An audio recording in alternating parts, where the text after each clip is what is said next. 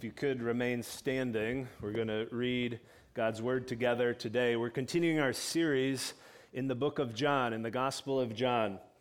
And a couple weeks ago, we heard in John chapter 3 how Jesus pursued a Pharisee, the, the top religious leader in Israel. And now we see in chapter 4 how Jesus pursues a despised Samaritan woman through the story of the woman at the well.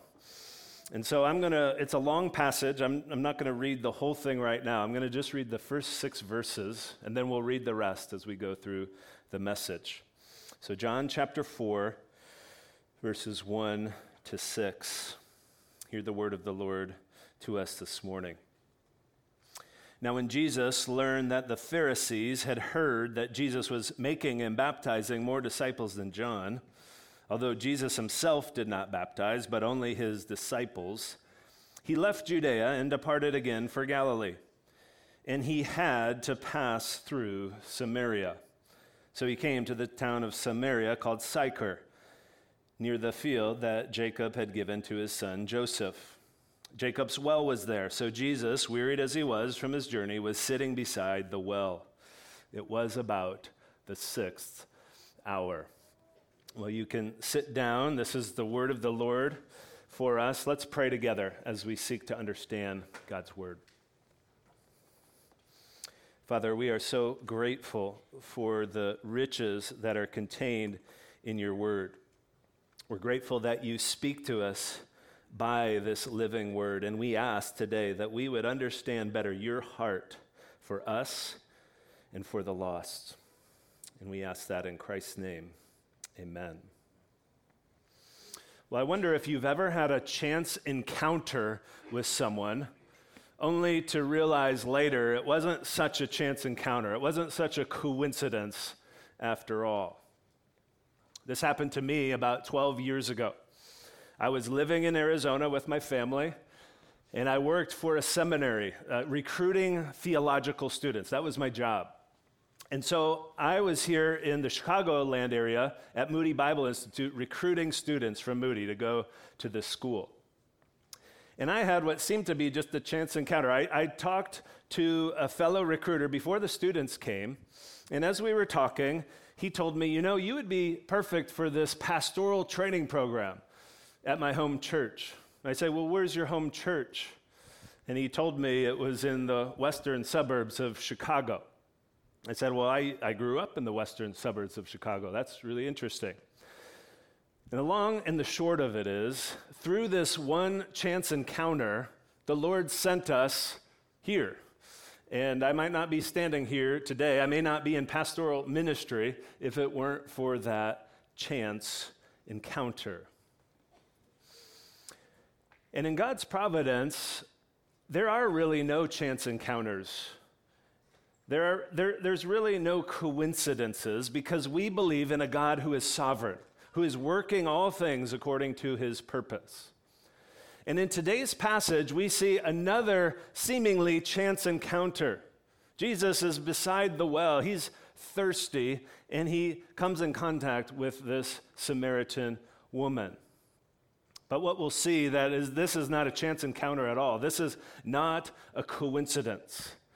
But it, through this story, we see the very heart of God for us and for all of those who are maybe unlikely candidates of His grace.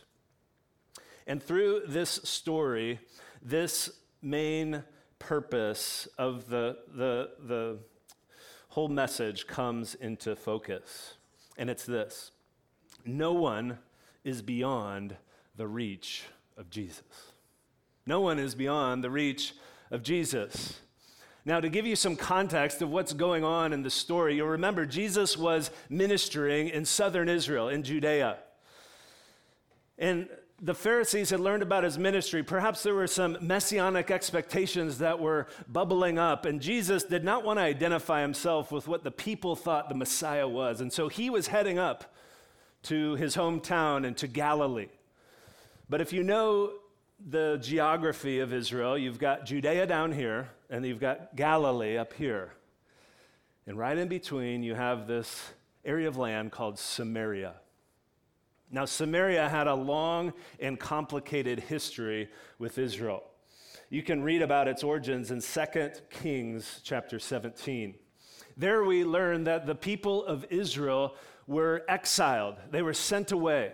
And the king of Assyria, he sent people back to this land, the cities of Samaria, people from Babylon and other foreign cities to inhabit the land. And at first, they weren't worshiping the Lord, and lions came and destroyed a lot of them. You can read about it. It's a pretty fascinating story. But they pretty soon learned they've got to worship the God of Israel. And so they did, but they also worshiped gods from all these other places, these foreign deities. And so Samaria, according to the Jews, according to true Israelites, they were half breeds. They were despised. They were not accepted. They were people that verse 9 says Jews have no dealings with Samaritans. They didn't interact with one another. And so, in that context, that's where this main point of our message that no one is beyond the reach of Jesus comes into greater focus. And as we go through the text, we'll see this principle unfolding in two major ways. First, we'll see that Jesus pursues those whom we would least expect. That's in verses 1 to 30. And then we see that Jesus invites us to join him in his rescue plan. That's in verses uh, 31 to 42.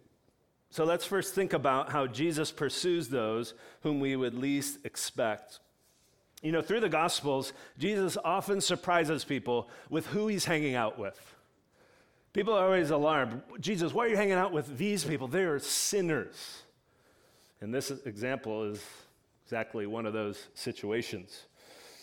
And in this interaction with the Samaritan woman at the well, we can observe within this banner that he pursues those who we would least expect. We can observe five traits of Jesus, of how he pursues this Samaritan woman's soul. And in a similar way, how he pursues any unlikely candidate of his grace. The first trait that we see here is that Jesus can break through seemingly impossible barriers that prevent us from coming to him. So listen to verses 7 to 9 in the text.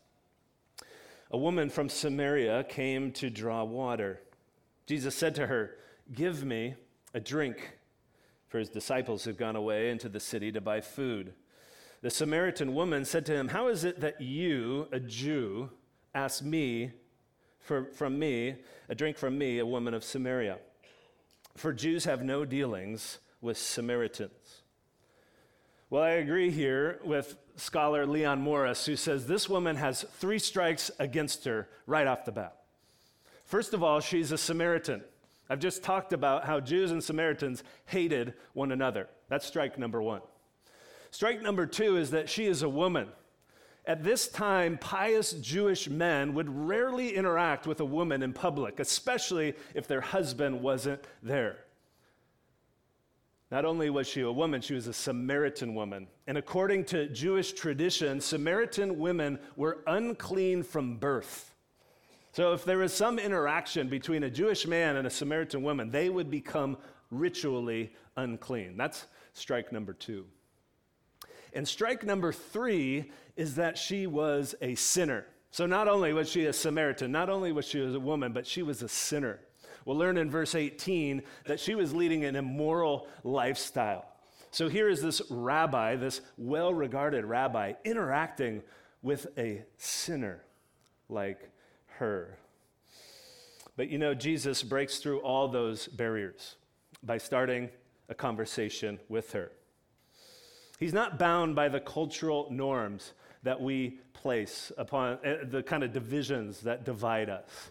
He, he's not bound by the expectations that we have. No barrier is too hard for Jesus to cross when he's calling people to himself. Well, that leads to the second trait we observe about Jesus as he pursues the Samaritan woman's soul and any unlikely people that would receive his grace, and that's this He focuses upon what is most essential. We see that in verse 10. He's more he's most concerned about the woman's soul. So look with me there. He said, Jesus answered her, If you knew the gift of God and who it is that is saying to you, Give me a drink, you would have asked him, and he would have given you living water. Notice how Jesus immediately turns the conversation to what's most important, to eternal realities, eternal priorities. The woman's not catching the drift, as, as uh, her response indicates in verse 11. She says, uh, Sir, you have nothing to draw water with, and the well is deep. Where do you get that living water? Are you greater than our father Jacob? He gave us the well and drank from it himself, as did his sons and his livestock. Well, Jesus, again, he's, he's incredibly patient with this woman. He directs the conversation away from her present need to her deepest need. So in 13, verse 13, he said to her, Everyone who drinks of this water will be thirsty again. But whoever drinks of the water that I give him will never be thirsty again. The water that I give him will become in him a spring of water, welling up to eternal life. Well, it's clear that the woman still doesn't understand what Jesus is offering her. She still doesn't get it. So in verse 15, she says, Sir, give me this water so that I will not be thirsty or have to come here to draw water. So she doesn't understand, but her interest has been piqued. She is interested in figuring out what this living water is, even if she doesn't get it. And it is so easy, is it not, to become fixated on our present problem in life, whatever that is. We think if that problem would be fixed, if God could just solve that one problem for us, all would be well. For the Samaritan woman, that meant having access to an endless supply of water. It was a burden, it was a chore for her to have to keep coming to get this water. But Jesus was offering her something so much far better than what she thought her need was.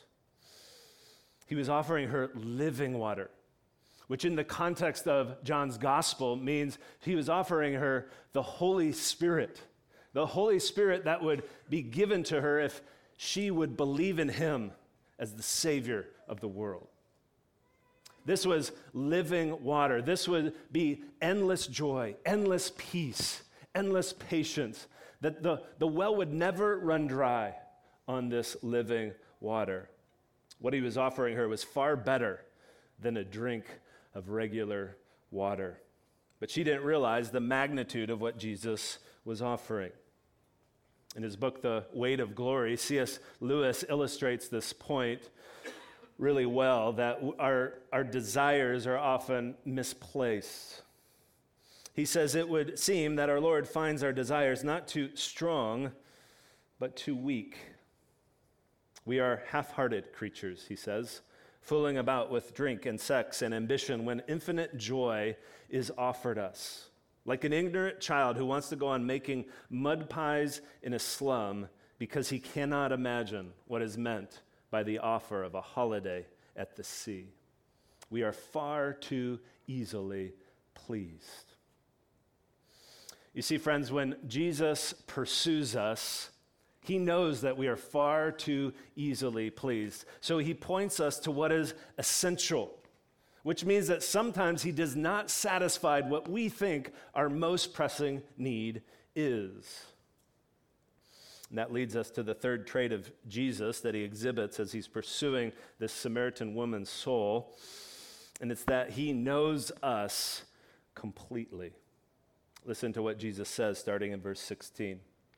Jesus said to her, Go, call your husband and come here. The woman answered him, I have no husband. Jesus answered her, You are right in saying, I have no husband, for you have had five husbands and the one you now have is not your husband.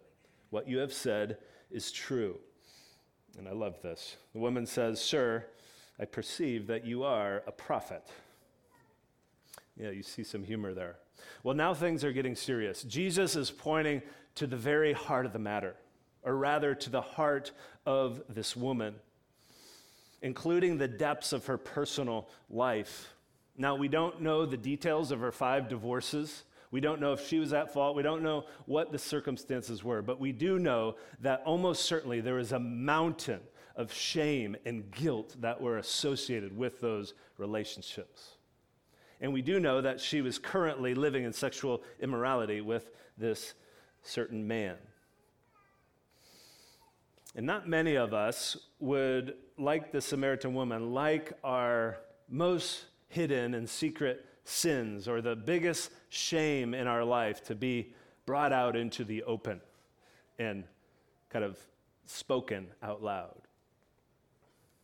I wonder today if there is someone here who is thinking, you can hide yourself. You can hide some sin from your friends and family, but even more than that, that you can hide a sin from the living God. Here, Jesus shows us that He knows us completely, He knows everything about us, but we also see His heart. Notice how Jesus addresses the woman. He doesn't shame her. He doesn't tell her, Why are you doing that? He, he just states the facts. Friends, Jesus knows what is in you. He knows you completely. There's no fooling him. And as he pursues you and as he pursues your soul, he will expose your shame. He will expose your sin, even your hidden sin, so that it can be lovingly dealt with by him. Well, that leads us to the fourth trait that Jesus exhibits as he pursues this Samaritan woman's soul and as he pursues unli- unlikely recipients of his grace, and it's this Jesus gets to define true worship. You know, there's many people today that think that they get to define what to worship and how to worship.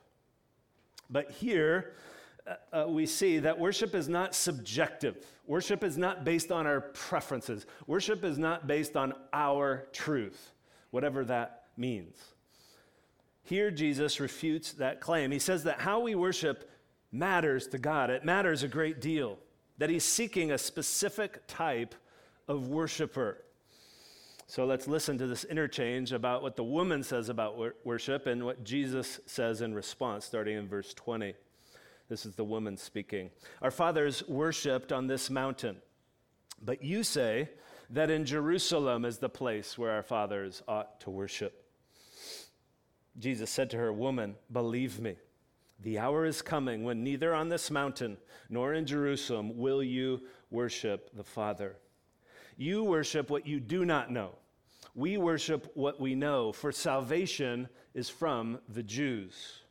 But the hour is coming and is now here when the true worshipers will worship the Father in spirit and in truth. For the Father is seeking such people to worship him.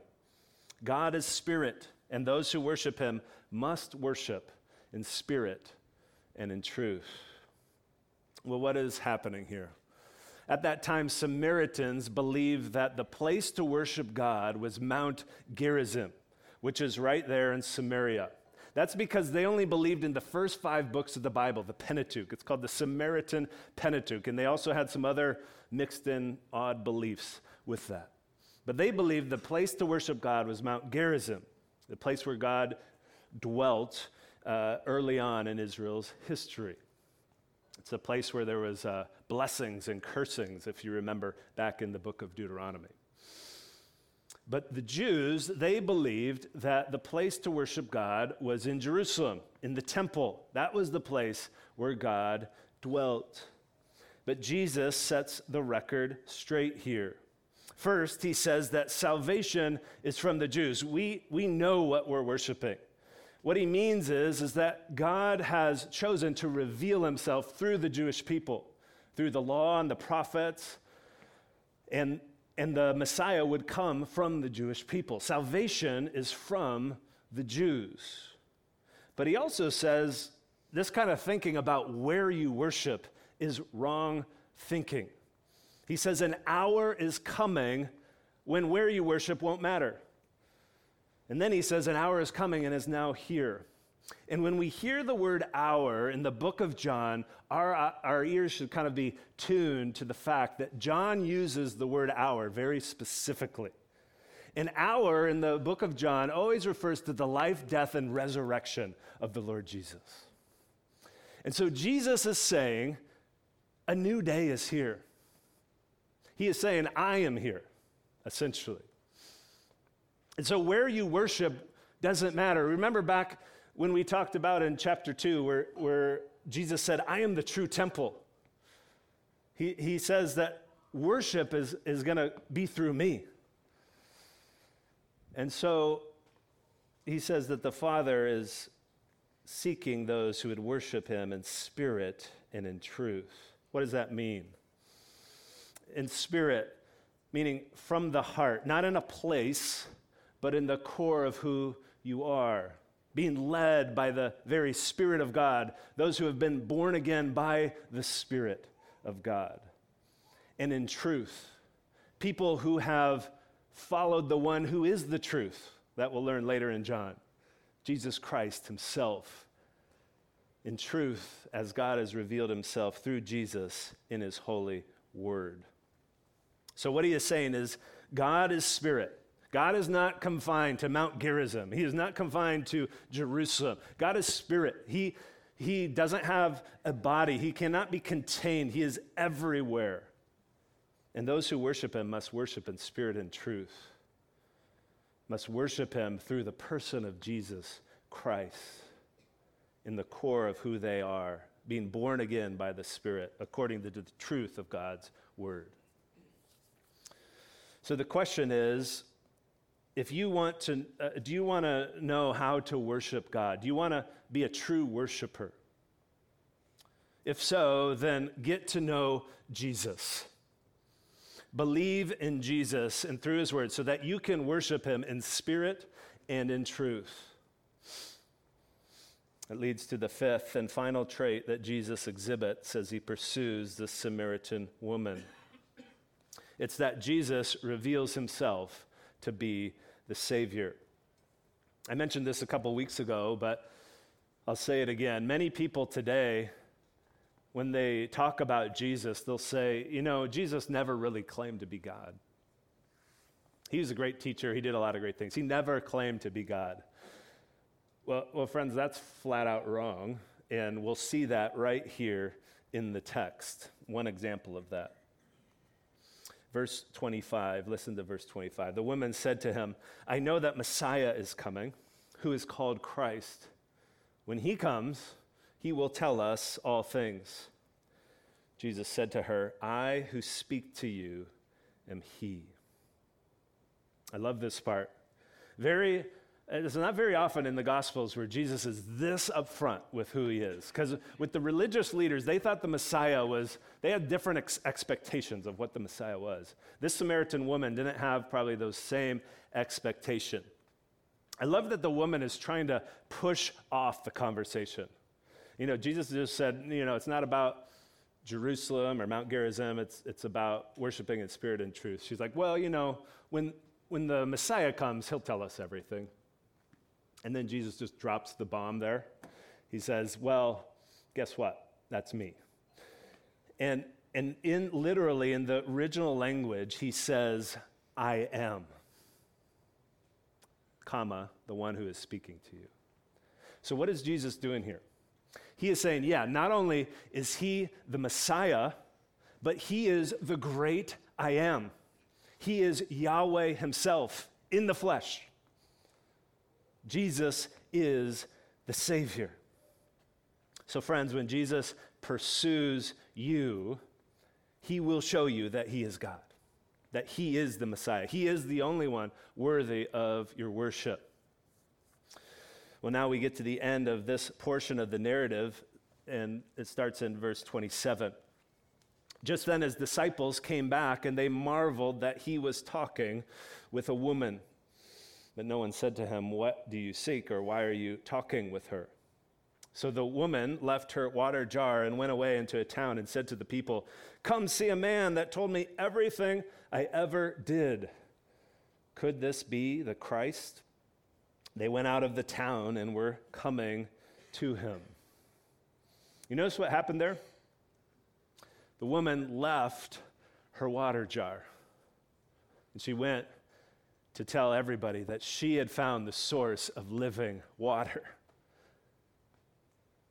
She had seen Jesus' point. We see her transforming over this conversation. At first, she's very skeptical of this rabbi from Israel.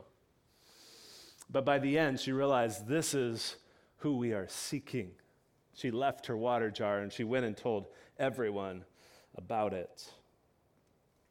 Well, why do we love this story about Jesus pursuing the Samaritan woman? Why is it so captivating to us? I think it's because deep down, we all know that we are just like the Samaritan woman. We are God's enemies. Because of our sin, there's a separation between us and Him. But Jesus still pursues us. While we were still sinners, Christ died for us. The story reminds us of the very heart of Jesus.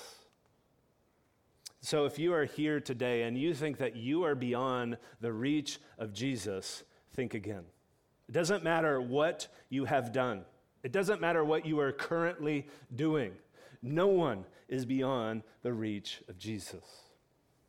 So if you've never trusted in him, today could be the day that you learn that firsthand by just putting your faith and hope in him, the one who died for you.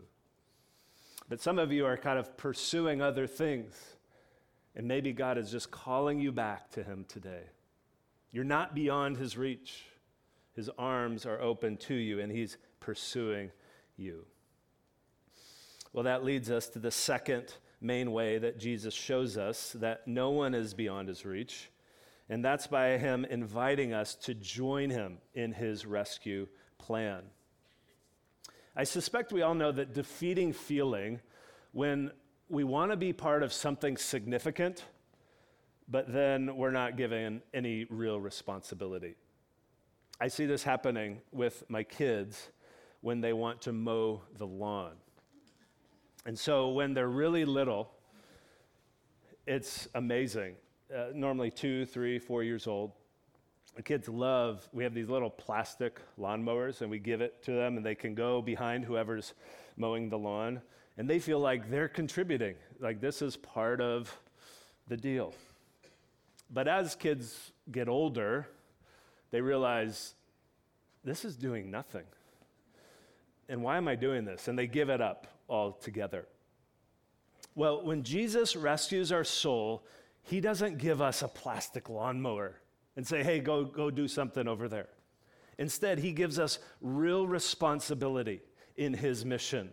He invites us to share in his rescue plan for others, and nothing could be more exciting, nothing could be more captivating than being part of his work in this world. And so, in this section of the story, we first see Jesus' heart for the lost, and then we see how he involves us in that plan to rescue people. You know, his disciples don't get Jesus at first. Well, often they don't get Jesus. But like the woman at the well, they're thinking about the basic needs of Jesus. They're thinking, like, how do we feed and get water for our rabbi? While Jesus is focused on eternal priorities. So listen to verse 31. Meanwhile, the disciples were urging him, saying, Rabbi, eat. But he said to them, I have food to eat that you do not know about. So the disciples said to one another, Has anyone brought him something to eat? Here we see in a beautiful way the humanity of Jesus. Jesus was hungry. We're told he was tired. He is thirsty. Jesus was fully a man. But we also see here that he was divine, that he was fully God, because nothing so fueled him like seeking and saving the lost. That's why he came to this earth.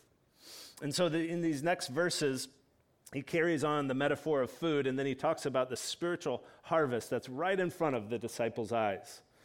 So, listen to verse 34.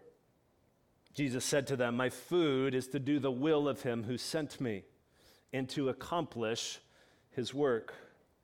Do you not say, There are yet four months, then comes the harvest? Look, I tell you, lift up your eyes and see that the fields are white for harvest. Already the one who reaps is receiving wages and gathering fruit for eternal life, so that the sower and reaper may rejoice together. For here the saying holds true one sows and another reaps.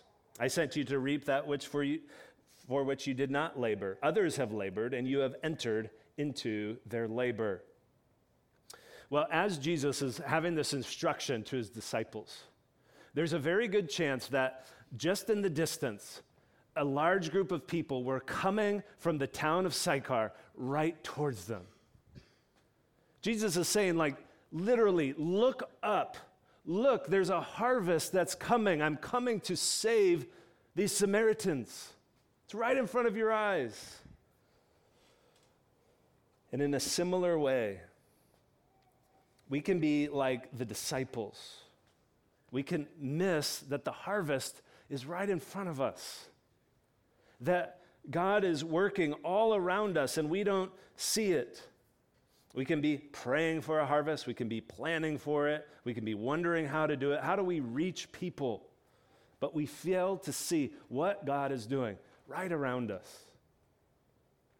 So, friends, when Jesus says, Lift up your eyes, the fields are ripe for harvest.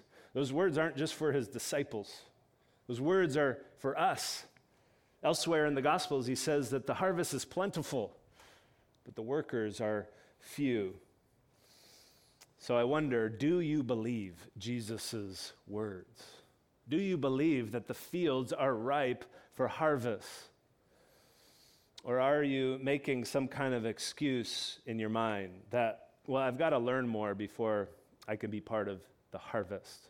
I'm too busy to look up and see the harvest. You don't know how busy my life is. I think other people are called to the harvest. Other people are gifted in harvesting, not me. Well, don't be deceived into thinking that you need to wait for the right time. The right time will never come. The Samaritan woman was not waiting. She went and told everyone she knew about Jesus. And through her testimony, Jesus gives his disciple a very concrete example of this spiritual harvest that he's talking about as these people are coming to him. So look at verse 39. Many Samaritans from that town believed in him because of the woman's testimony. He told me all that I ever did. They heard her words, and now they were coming to Jesus. Notice the power of personal testimony in this text. It's how the woman introduced so many people to Jesus. I guarantee you, she did not know the, how to explain the doctrine of sanctification or glorification. She hardly knew anything. She just knew that this one could give her living water. And she pointed others to him. You know, I saw this uh, principle at work just the other week. Jared and I, Pastor Jared and I, were having breakfast at a restaurant. And our server saw that there was a Bible, this Bible, on the table, and she said, You know, I've just started reading the Bible, but I, I don't really understand it very well. Like, well, you came to the right table. You got two pastors here. she didn't know what she was in for. But the reason she was reading the Bible was because of her cousin. Her cousin had had a dramatic change in her life. She no longer yelled at her kids. She was no longer rude to her and so many other people. And she asked her cousin, our server, she had asked her cousin, What's different about you? Her cousin said, I have met Jesus. I've met Jesus. Cousin couldn't explain everything. She said, You should read the Bible. And so that's what our server was doing. She was reading the Bible because she wanted that same change that she saw in her cousin's life. Well, the Samaritan woman's example shows us that talking about your changed life, your personal testimony of what God has done and is doing in your life, can bring people to Jesus. And once you share in that way, you can introduce them to Jesus by pointing to his word so they can learn about him for themselves. That's what happens in verse 40. It says So when the Samaritans came to him, they asked him, that's Jesus, to stay with them. And he stayed there two days. And many more believed because of his word. They said to the woman, It's no longer because of what you said that we believe, for we have heard for ourselves, and we know that this indeed is the Savior of the world. So there we have it. The woman encountered Jesus, and she introduced her townspeople to him. And then they came to Jesus and encountered him for themselves. So, as we take away a principle from this story, we need to remember that we don't need to do all the work in bringing people to Jesus. Sometimes we can feel like, well, I got to know all the answers, I got to have all my ducks in a row. We just need to point people to Jesus. He's already working all around us. Others are sowing into people's lives without our knowing it. I learned that firsthand just uh, the other day when a person I'm reaching out to, trying to share Jesus with, revealed to me that he knew a bunch of Christians that I know as well. And he said, Yeah, I've known them for years, and we even did like a Bible study together some years ago. And I was thinking, What in the world? I thought I was the only one kind of trying to reach this guy. But God had already been at work for years, all around, working on his heart. And friends, God is always at work around us in more ways than you know. So, what's a practical step that you could take even this week in being involved in God's rescue plan? One way is just to incorporate how Jesus has changed your life into the course of ordinary conversation. You don't have to be like weird about it and be kind of like one of those people, but you could just you could just think about, well, how could I inter- interject, maybe in a hard time or whatever, and say, this is how me knowing Jesus, this is how I got through that time. And give testimony to what Jesus has done in your life. It's a very simple way that you could introduce someone to the life change that Jesus brings. Or I wonder if there's someone in your life that you could ask this week if they would like to read the Bible with you. There's a resource called One to One Bible Reading by David Helm, who gives you he gives you some uh, ways to do this, or you could just pick up one of the Gospels and start reading with someone.